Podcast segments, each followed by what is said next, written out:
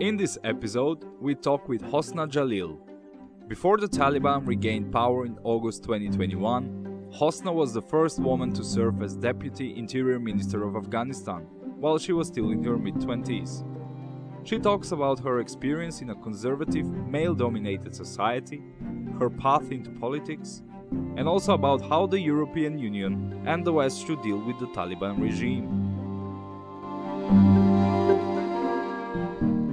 Dear Hosna, thank you for joining the EU Matters podcast. Uh, you were born in 1992 in uh, Ghazni in southeastern Afghanistan, and you grew up in what was then uh, Taliban controlled uh, Afghanistan up until 2001 uh, when uh, the United States and the Western allies decided that the Taliban should be uh, removed from power in Afghanistan following the terrorist attacks uh, of 9 11. Can you tell us a, a, little bit about your childhood, about your upbringing under that regime, and what changed when uh, the West uh, intervened?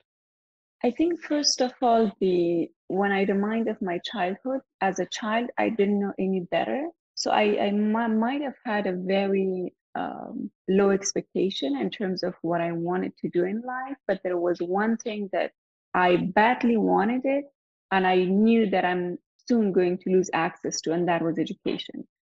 So I was studying in a community based educational program, which was supported by UNICEF and CARE um, and at the same time Swedish committee and Norwegian committee. There has been different phases supported by different organizations.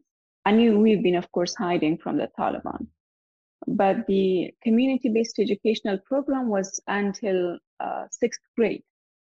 So towards the end of 2000, I was going to be graduated from sixth grade because it was a fast-paced program where we used to learn two grades in one year and I was going to be graduated from sixth grade, I think in 2001 or 2002, and I didn't know what's going to be next.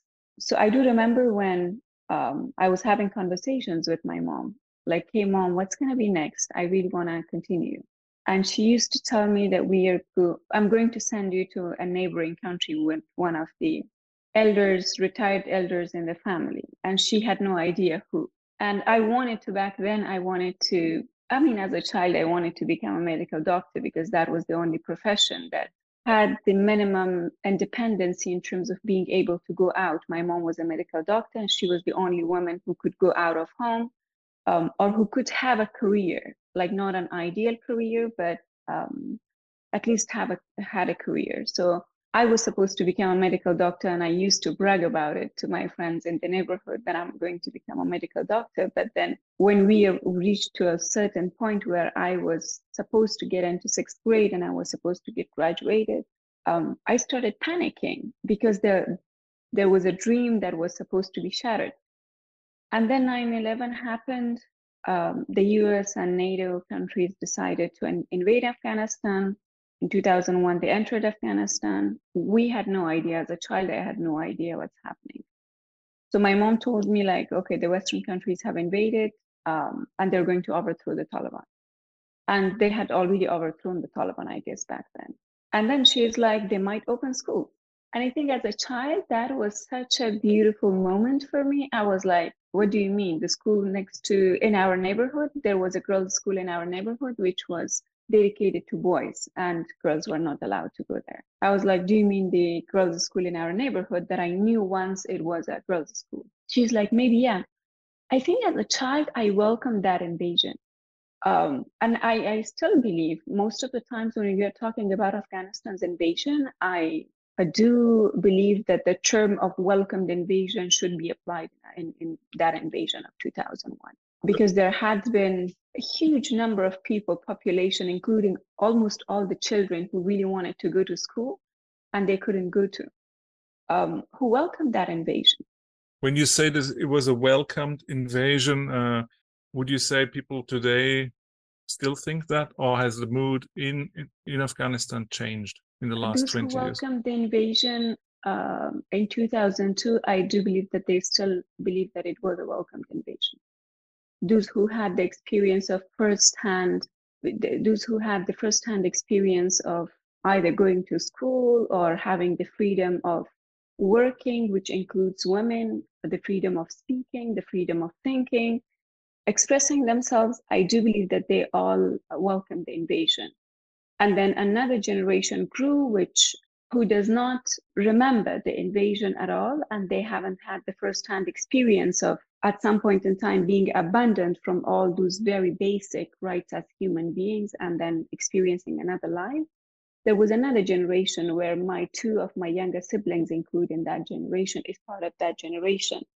But they can clearly see the difference. We had seen the difference of afghanistan before the invasion afghanistan after the invasion and afghanistan now which is after withdrawal.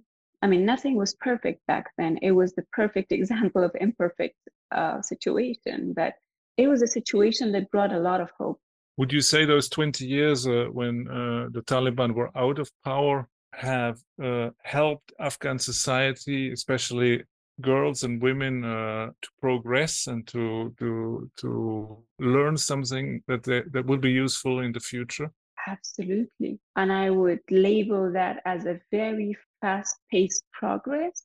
And with the of course with the facilitation with the uh, support the financial and the technical support of the international community um, i would still give the credit to all those women and girls who have been waiting behind the closed doors and the moment that the door opened for them they all have been rushing. So th- that was a fast-paced progress. And the credit of course goes to everybody who facilitated, everybody who donated, who supported, and all the women and girls who made a lot of efforts to get where they were in 2021. And look at the literacy rate, look at the number of uh, women who participated in higher education, in public services, in private sector, and many other sectors. In Afghanistan, we had a meaningful, and I really mean it when I say meaningful, meaningful participation of women in the public services and civil services, which made 28 to 30 percent of the uh, public servants, the civil servants in Afghanistan. And that was something that we didn't have in the region. And that happened in just 20 years. And out of that 30%, 11% of those women have been decision makers. And I had worked with most of these women. Their participation was absolutely meaningful and impactful. To what extent will the Taliban be able to roll all of that back? Is it possible? Um, do you fear they will be able to roll it back? If the Taliban structure would remain the way it is right now and it doesn't open up to include other opinions, to include other um, political groups, to include, I mean, to be an inclusive by all means in terms of opinion, in terms of backgrounds, in terms of ideologies, I don't think Taliban would change its policy. Now, you were one of the first uh, women who, who, or the first woman actually, who became a, a minister in, in Afghanistan, a minister um, for women issues, and a deputy interior minister uh, back in, I think it was in 2018, if I'm correct. What made you look towards uh, the political world in, in Afghanistan? What made you want to be part of that? I did my education. I was serving in the private sector. And at some point in time, I mean, we all have been complaining about the public services, corruption in the government, and government's inefficiencies in the private sector. So I really had a negative image of the government. I, of course, was happy for having a government rather than not having it, of course. But the reason that we had a lot of complaints in the private sector was because we really wanted the government to improve and we kept fighting for anything that was relevant, anything that was helping us or creating an enabling environment for the private sector. And then in 2015, there was an opening in the president's office. And I remember that um, president's office or the palace has never been an open employment opportunity for, for anybody. It was based on recommendations, based on political ties mainly. And I remember that there was an opening with, which was supported by one of the um, independent uh, research organizations, NGOs, because the pay, the salaries were supposed to be paid by them. So that's why they have been part of the recruitment. The NGO was part of the recruitment. They had created an announcement, and I believe that yes, it's a short-term contract, it's a short-term opportunity, but and I needed a short, I wanted that short-term opportunity because I didn't uh, want to commit to a long-term um, mission in the government.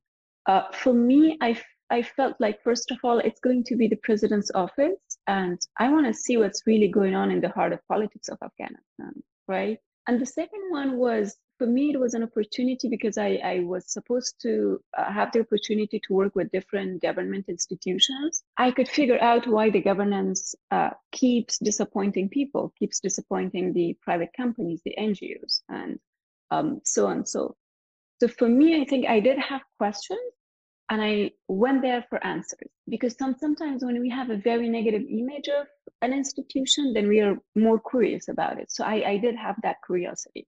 I went there for a short-term contract. I did my job. I my contract was completed. I get, came back to the private sector, and then two years later, I was offered an opportunity to um, work on a much long in a, in a much long long longer term position, which was a permanent position in the government. And that's how I, um, based on my previous experience, I decided to go into the government because that was when I two years later was when I felt like okay if well we have been on the complaining side and i did believe like okay um, in order to change something the way we want we have to be part of it. So that was the very um, um, that was the, the major uh, factor that made me decide to be part of the government. Um, it was about fixing things that we keep complaining about. And did you Um, manage to fix certain things uh, did you feel Um, successful at the end it wasn't a, a very clear path. There has been a, a tons of challenges, but yes, there has been things that we changed for good. There has been things that we really wanted to fix and we could fix. I can't say everything.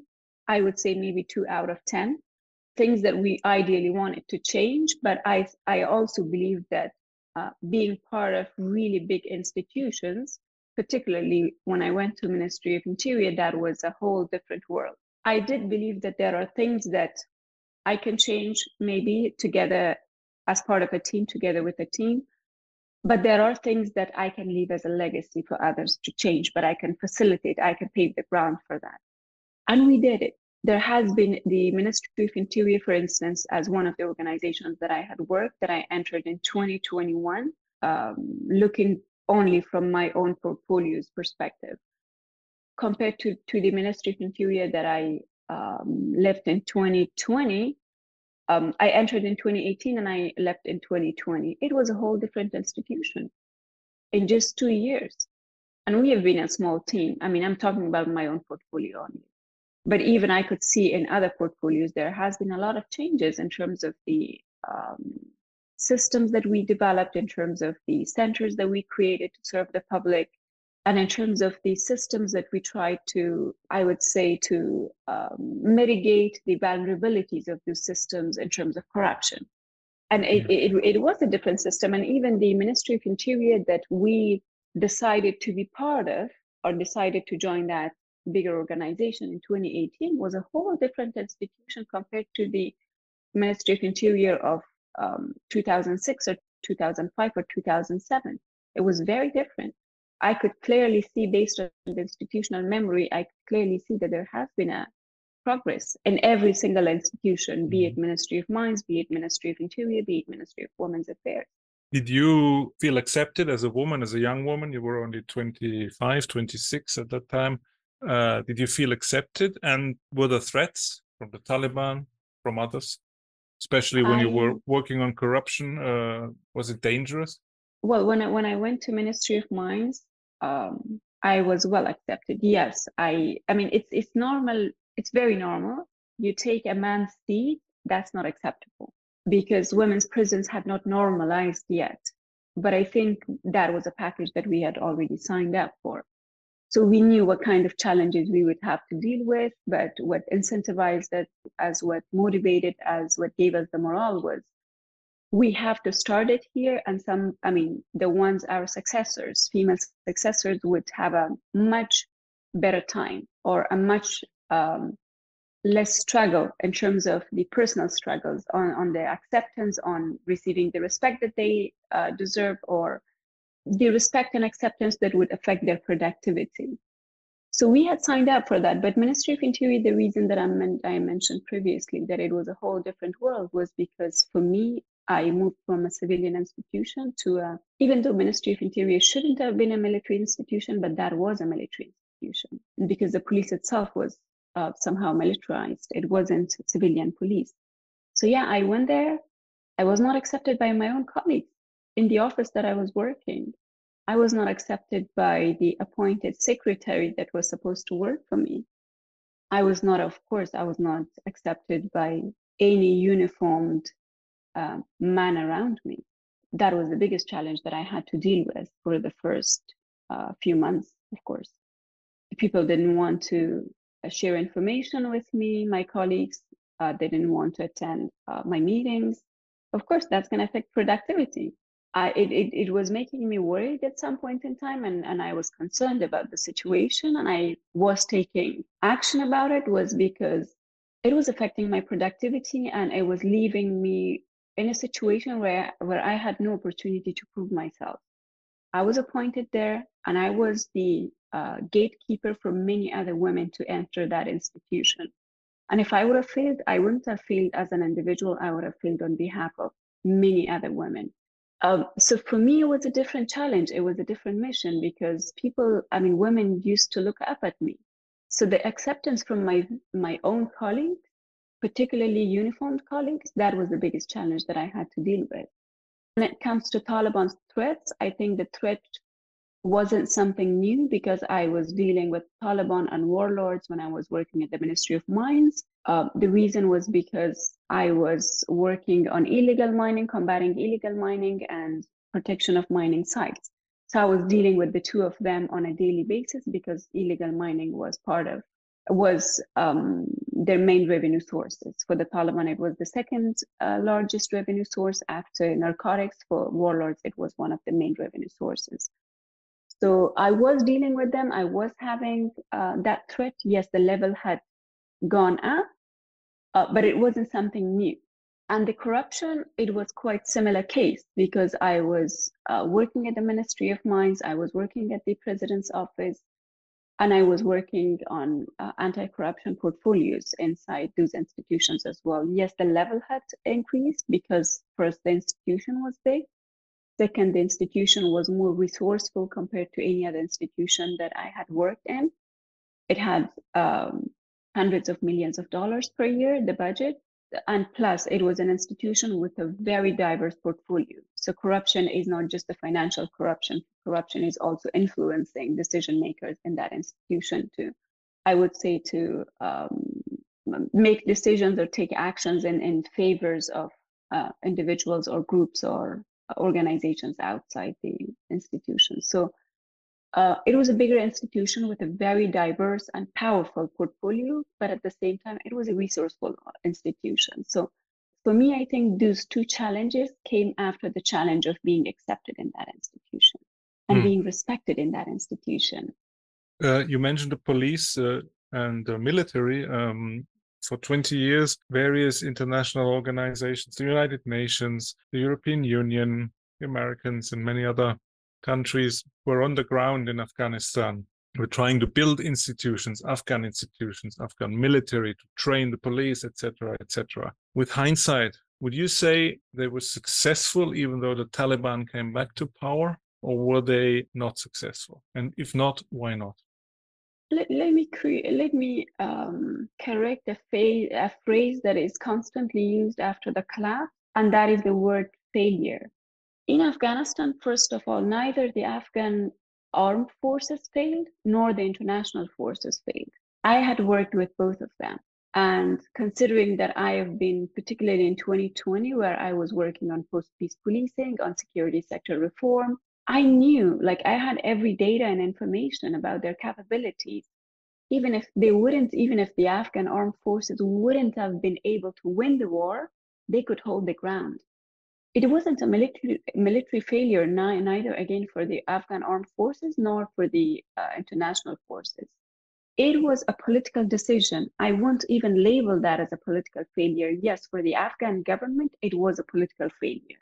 But for the international um, governments, I mean, for the international community, it was more of a political decision, even. I mean, it, it's up to international, to um, the partner governments or the uh, international community or, or, the Western governments who decided to withdraw from Afghanistan. It's up to, to them how they evaluate after two years. The withdrawal was that because the withdrawal itself was a political decision, not a military decision, of course.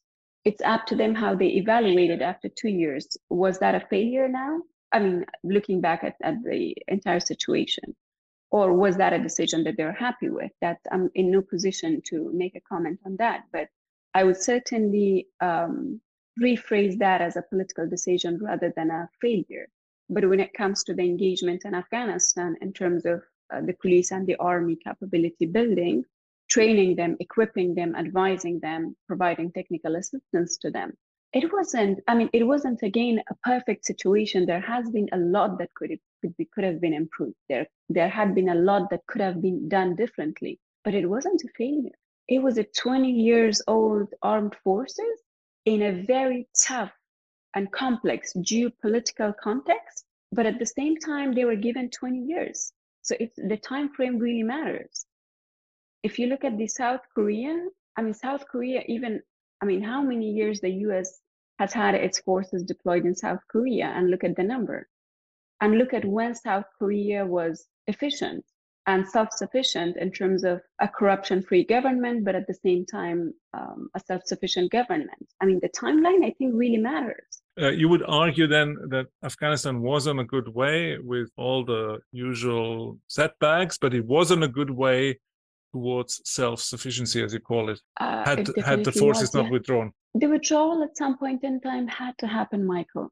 Mm. That was something that the Afghan people was expecting. I mean, the withdrawal, it had to happen at some point in time, but how the withdrawal should have happened, when it should have happened, I think that really mattered. And the timeline given to Afghanistan, like 20 years, considering that the first 10 or 11 years of the uh, US and NATO's presence in Afghanistan wasn't really state building or institutional building, Michael. That was purely counterterrorism. So if, if I would tell you that everything was built around countering terrorism, including the defense and, and security institutions, including the forces, were created to counter terrorism only, I would say. And then it was only the second half of the um, US and the NATO's uh, presence in Afghanistan where they paid more attention to institutional building and, and state building. So it was just, I wouldn't even consider that as a 20 years effort. I would consider that as a 10 years effort which I don't believe it was sufficient. Mm. That's the, the timeline is the first thing. The second thing is, yes, the withdrawal should have happened at some point in time, but how it should have happened. I mean, could you expect a government to survive when its strategic partner that has been the backbone of its foundation or establishment post 2001 is bringing up the level of a group that is a pure mix of terrorism and insurgency in Afghanistan and together jointly. Everybody has fought with it for 20 years, and all of a sudden they're bringing the level up to a political level where the US itself is negotiating with it in the absence of the government itself. Do you believe that that government would survive? I mean, for me, even in the public eye, yes, the public did have grievances. Yes, the public um, were not happy with it. Again, as, as I was not happy when I was in the private sector, as I was not happy when I was a student of university, a student of a school, because I was demanding. Of course, I could compare myself with anybody else that I could see on the internet.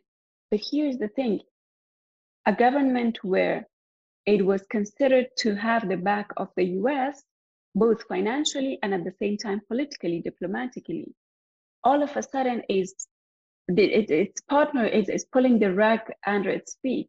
Of course, it's going to collapse. Even in the public eyes, it's going to lose legitimacy to a certain level to not to a certain level, to a great level. So for me, the, the how the withdrawal happened, that really mattered. And at the same time, when the withdrawal happened, that also mattered. It mm-hmm. could have been a much gradual withdrawal. From 2014, when the um, transition happened, the responsibility to fight the Taliban. When the transition happened, uh, the transition of responsibility happened in 2014, I think it was a great point in time where there could have been a gradual transition of responsibility in terms of everything else. And I couldn't see that in 2018, 2019, 2020, 2020, and 2021 happening in Afghanistan. Let me let me give you a good example, Michael. I remember when I was coming to the US for a fellowship, and I went to um, a military base where I had to do my biometrics. There had been officers from the army coming to the base to get the training on how to register ammunition in the system. Don't you think that's too late, Michael, to do that?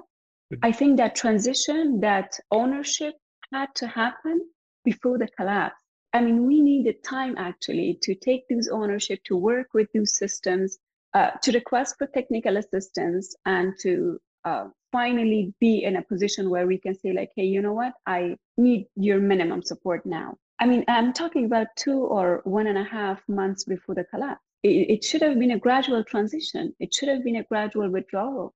And the withdrawal wasn't just the withdrawal of the troops. The withdrawal was politically withdrawing, financially withdrawing, diplomatically withdrawing somehow.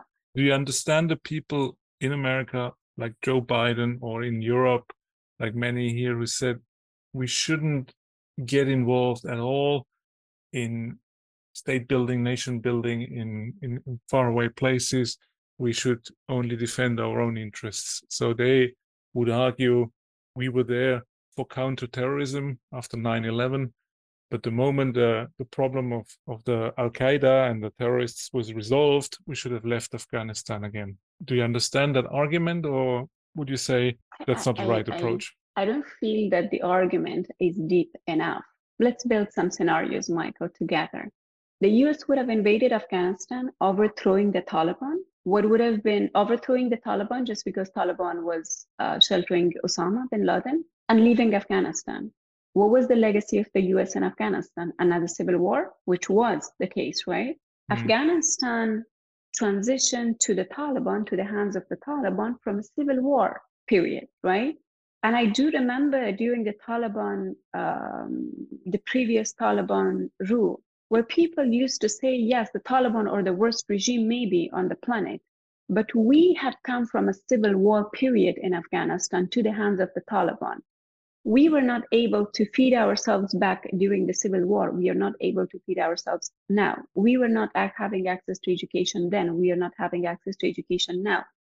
Nothing has changed. We didn't have any freedom.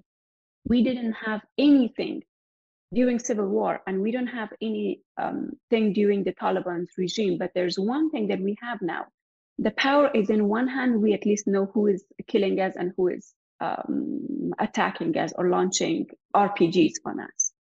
So the thing is, when you have so many warring parties in, in, in a country fighting with each other and not knowing who's who, that's a chaos. Imagine that's a chaos, right? And people were fed up with the civil war to an extent where they accepted Taliban's dictatorship and tyranny. So if the US would have, with that legacy, Afghanistan and, and the people already having had that experience. If they would have, the, the US would have overthrown the Taliban and just leaving Afghanistan like that, the US would have been created another civil war in Afghanistan, would have been facilitated another civil war in Afghanistan, because then you could have all these uh, small armed groups fighting with each other again. That was the first thing. The second thing, okay, if we're talking about 10 years of counterterrorism mission, and then the other half of the US engagement in Afghanistan, which was state building and institution building, that they consider it's wasted and they shouldn't have been there. I still don't believe that would have been bringing any benefit in terms of political image and in terms of even serving their interests. The reason is because okay, Osama bin Laden was killed in Pakistan, not Afghanistan. Let's mark this. I mean, this is something that no one is comfortable to um, to acknowledge. Osama bin Laden, for many many years after Taliban's overthrowing, I mean, ever after Taliban's was were overthrown, were, was not in Afghanistan, right? I mean, this is something that I'm that I've I've read on the reports of not the Afghans, but of of the international um, community. Osama bin Laden was killed. Afghanistan was a state that was busy for 10 years with counterterrorism operations. That was when the Taliban was already emerging. 2010 was when the Taliban was already emerging. And when the Taliban, I don't say they came with a peace deal, but they definitely wanted to get into talks that was when the US rejected, right? And I'm talking before 2010. So there was an opportunity to negotiate with them, to talk to them. That was a, a the, the opportunity was rejected in 2010 when the Taliban were emerging and they had become quite strong and powerful again. If the US would have left then, I do believe that the entire world would have blamed it. So the decision back then to stay in Afghanistan, to focus on institutional building so that Afghanistan would be self-sufficient enough to defend itself, to fight its own war, plus, which back then it was labeled as an only insurgency, not terrorism, plus at the same time, countering threats that could potentially rise from Afghanistan and could potentially, of course, um, be a threat to the West. Afghanistan would counter those threats within its own borders, and Afghanistan would be able to, would be capable to do that. The main purpose was to build those capabilities in Afghanistan, and for good. I, I do believe that it was well worth it. But again, I'm, I'm thinking of the timeline. The timeline given was not mm. um, um, the right timeline or, or the um, feasible or the practical timeline that was given to um, to the situation, to the mm-hmm. um, state building or making Afghanistan self-sufficient. It was following that rushed, rushed. withdrawal. It was rushed. Uh, I think everybody will agree on that. Now we have a situation where the the Taliban have been in power again for the last two years. What can be done, and how do you assess uh, what, for example, the European Union has done? Uh, the European Union has kept uh, its presence in, in, in Afghanistan, in Kabul, though on low key level, but the European Union is still there uh, on the ground. How would you assess that action uh, that they have undertaken now in the last two years vis a vis the Taliban? And would you say they should stay there by all means? Would you say they should withdraw unless the Taliban are gone? And what do you make of the the last two years uh, with respect to Afghanistan? What's happening right now? I think the European Union's decision to stay in Afghanistan, but at the same time not to give the Taliban the legitimacy in terms of the diplomatic relation, it has been a wise um, decision. The Taliban are not going to be gone without, of course, uh, an internal uh, force plus the support of the external um, uh, actors. And when I'm talking the force, I don't mean the armed force uh, or another armed insurgency. I mean like the civil society, the women's movement. And plus that, of course, the armed forces is another uh, pressure uh, source on the Taliban. The Taliban are not going to be gone without, without again a force if the EU would have left Afghanistan in 2021 or wouldn't have engaged with Afghanistan, not with the Taliban, because what the UN, what the US, the, the EU, not the UN, or what the EU is doing right now is engaging with Afghanistan, but not engaging with the Taliban. That's how I could see it with the level that they are engaged in Afghanistan. Um, so, first of all, it's a wise, it has been a wise uh, decision. Second, if the US would have left, then it would have been abandoning Afghanistan. If the EU, I'm sorry, my apologies. If the mm-hmm. EU would have left, then uh, it would have been more like abandoning Afghanistan, and Afghanistan is beyond the Taliban. I mean, there's a population out there where 68% of them are teenagers or youngsters or kids. Um, and we are all striving for those, for the population, for the Afghan people. I mean, most of us. So for the EU, I'm happy that they made the decision to stay in Afghanistan, but of course, at the same time, not uh, making Taliban hopeful about giving them the international legitimacy. And at the same time, as far as there would be the minimum engagement, that's when you can have the opportunity to talk. When you say uh, low level engagement and opportunity to, to talk, is there a a path, and uh, there was some UN Deputy Secretary General recently who suggested that there could be a, a, a deal in the making uh, to recognize the Taliban in exchange for concessions, in exchange for uh, real uh, um, improvements, especially for the situation of women in the country. Do you see that as a possibility, or do you think there will never be a there can never be a deal with uh, with with that regime?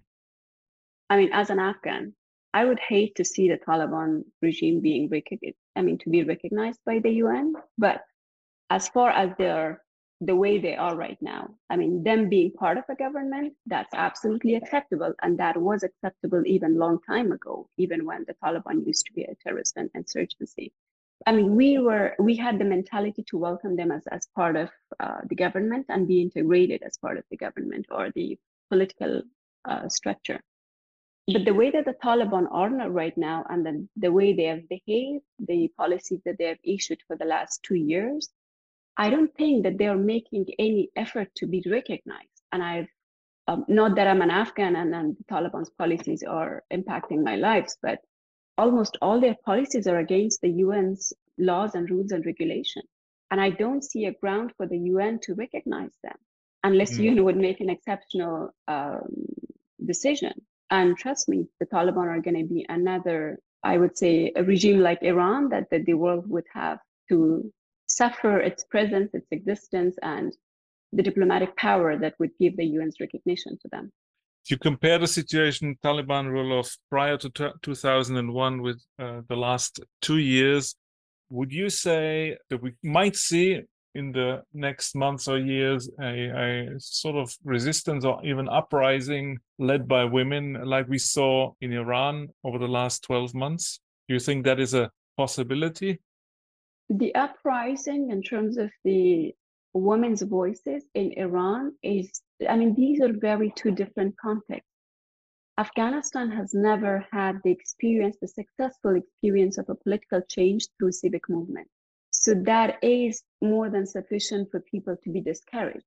But the people who are going on the street, it just means that even though they know that they might not succeed in that, but they're still making a struggle, making an effort. So the if we go with the numbers, I don't think Afghanistan would ever, at least in the next couple of years, would ever be able to reach that number um, to go on the streets and to protest. But in terms of how consistent it is, I think it's stronger than what it is in Iran. Mm. Iranians outside Iran, they're still uh, still um, making an effort, but Iranians inside Iran, compared to the number that used to go on the streets, it has died down. But in Afghanistan, yes, the number is not never going to reach to that number. I mean, to the number that you could see in Iran, like uh, the number that could really be seen. But the struggle is consistent. I don't see anything that anything has changed on the women's side inside Afghanistan uh, since 2021. They still make an effort. They find their ways as much as they're suppressed. They're making making an effort to uh, to be heard. They're making an effort to find new, innovative ways to uh, express themselves. As an Afghan woman who lives outside of Afghanistan right now, what would be your message to the European Union's decision makers, the politicians, especially in Europe? How can they help women, girls inside Afghanistan, practically speaking? What I always believe is we need to in order to be able to keep the force on the ground for the long term objectives, we need to make sure that in short term, we help them survive. And part of that survival mechanism, of course, one of that is education. So supporting the online education in Afghanistan um, is one of the, um, I think, best mechanisms to keep the Afghan women continue with their struggles to uh, to be heard, to be seen, to um, to ask for their rights from the parliament. It's empowering them to be uh, their own voices. So education is one thing. The, the other aspect of it is even though the media in Afghanistan is not free media anymore, the Taliban are controlling the entire media outlets. Plus, uh, the media outlets that could not align themselves with the Taliban, they are no longer having a footprint in Afghanistan. But the Afghan women have been able to use social media to connect with the rest of the world. So I do believe that giving them the platform to express themselves, giving them the platform to be, to have I mean, to not to express themselves, but to showcase what the Taliban are doing with them and to ask for support from the international community, I think that is something that is important and vital right now. So the media is another aspect of it. Um, but then when it comes to the resources, the EU is engaged already in Afghanistan. So civil society is one of those umbrellas or larger platforms that we need to, that EU uh, needs the EU support or in terms of resources, needs EU support to, to work with the population at the grassroots level. And civil society, I think, it was one of the, it wasn't a perfect civil society, but it was um, one of the achievements that Afghanistan had in 20 years. So I do believe that there are a couple of institutions and platforms um, that need to exist there to be able to um, have people empowered on the ground to be their own voices or, or ask for their rights from the Taliban.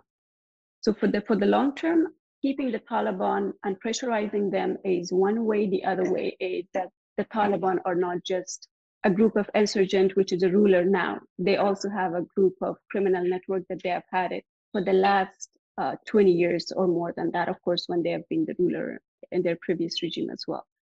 So for me, if even if they're they're pressurizing the Taliban the way that it, they're being pressurized, I don't think that's uh, sufficient. I'm happy that it's happening, but I don't think that's sufficient. So targeting the, the criminal network that is that is funding them financially or investing on their I think that also matters. A good example was the um, Qatar's uh, construction of the football studio, right, where the Taliban's um, contractors actually invested in terms of the construction uh, heavy equipment.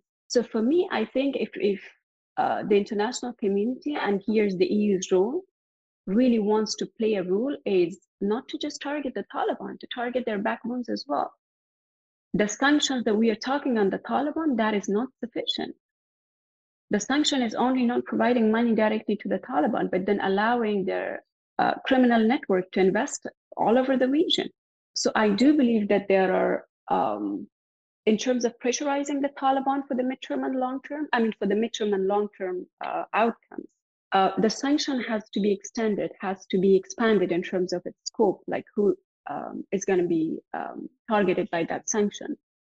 Uh, the means to pressurize the Taliban, that is again one of the, the means that can pressurize the Taliban, has to be beyond just the very traditional diplomatic means. But then in the short term, the Afghan women, the children, and the men who wants to be free, who raising their voices for freedom, for education, for justice, for democracy, they need to be supported by all means, be it through providing them a platform, be it through uh, providing them the minimum needs that they need to uh, to sustain their struggle. Are you hopeful for the future of Afghanistan? So oh, if you yeah. look 20 years ahead instead of 20 years back, uh, Absolutely. I am very hopeful, even when the Taliban took over Afghanistan, the power in Afghanistan. Yes, we all have been grieving. It was a moment that, I mean, we can hardly forget how painful that moment was. For what we had in 2021, we had fought for it in 20 for 20 years. We all had lost our loved ones in battlefields and suicide bombing. I mean, they, they've been even targeted just going back to their hometowns by the Taliban on the way back to their homes from Kabul, for example, or any other major city. Um, yes, it was painful, very painful. We can hardly forget that. I mean, we can never forget that actually. But the first thing that came to mind that, that used to come to our minds is how long the Taliban could survive last time. It wasn't that long actually. It didn't even take a generation of us. So they're not going to survive this time as well. They're not going to survive that long. I mean, I, I mean, I'm very hopeful that I would be alive and I would see them gone, either gone or either or be open to establish a more inclusive government. And I would love to see that. I would love to see a government where the Taliban is part of, but not the entire government. So, yes, part of it is because that hope is giving us the morale or the incentive to to struggle to be there to to make an effort to change to bring a political change but at the same time to help with with the situation i mean to do whatever we can within our own capacities i mean we the afghans outside afghanistan within our own capacities to help the people inside afghanistan in short term but then at the same time to struggle for the ultimate political change at some point in time. Part of it is um, that hope is helping us to move on to keep keep going but at the same time i mean just looking at the past the Taliban are not going to be able to. Maybe it. I mean, this this round they have already been there for for two years. Maybe it might be longer than their previous um, um, regime, but I I don't believe that they're going to be there for a generation, like many other dictatorship regimes in the world. They they may not be able to survive because Afghanistan is again even way too complex for the Taliban to swallow in terms of the what the people want I mean, when they um, came to power, they claimed that they're representing the rural population, which is three fourths of the population. But they clearly, of course, are not. I mean, I used to be part of that rural population. Um, yes, the people are have adopted a survivor's mentality where they're like, okay, don't kill me. Um, I'm not going to raise my voice in some parts of Afghanistan only. But it doesn't mean that they would accept the Taliban. If they would have the, the platform either to express themselves or fight with the Taliban at some point in time, they would. And just because there's not a strong alternative to the Taliban, that's also why people are very undecided. But otherwise, they either have to change themselves or they would be gone when I'm alive. And I'm very, very, very hopeful about it. And that hope brings a smile on my face. On that positive note, let me thank you very much, Hosna, for talking to us on this podcast. And let's hope the best for the future of Afghanistan. Thank you very much. Thank you so much, Michael.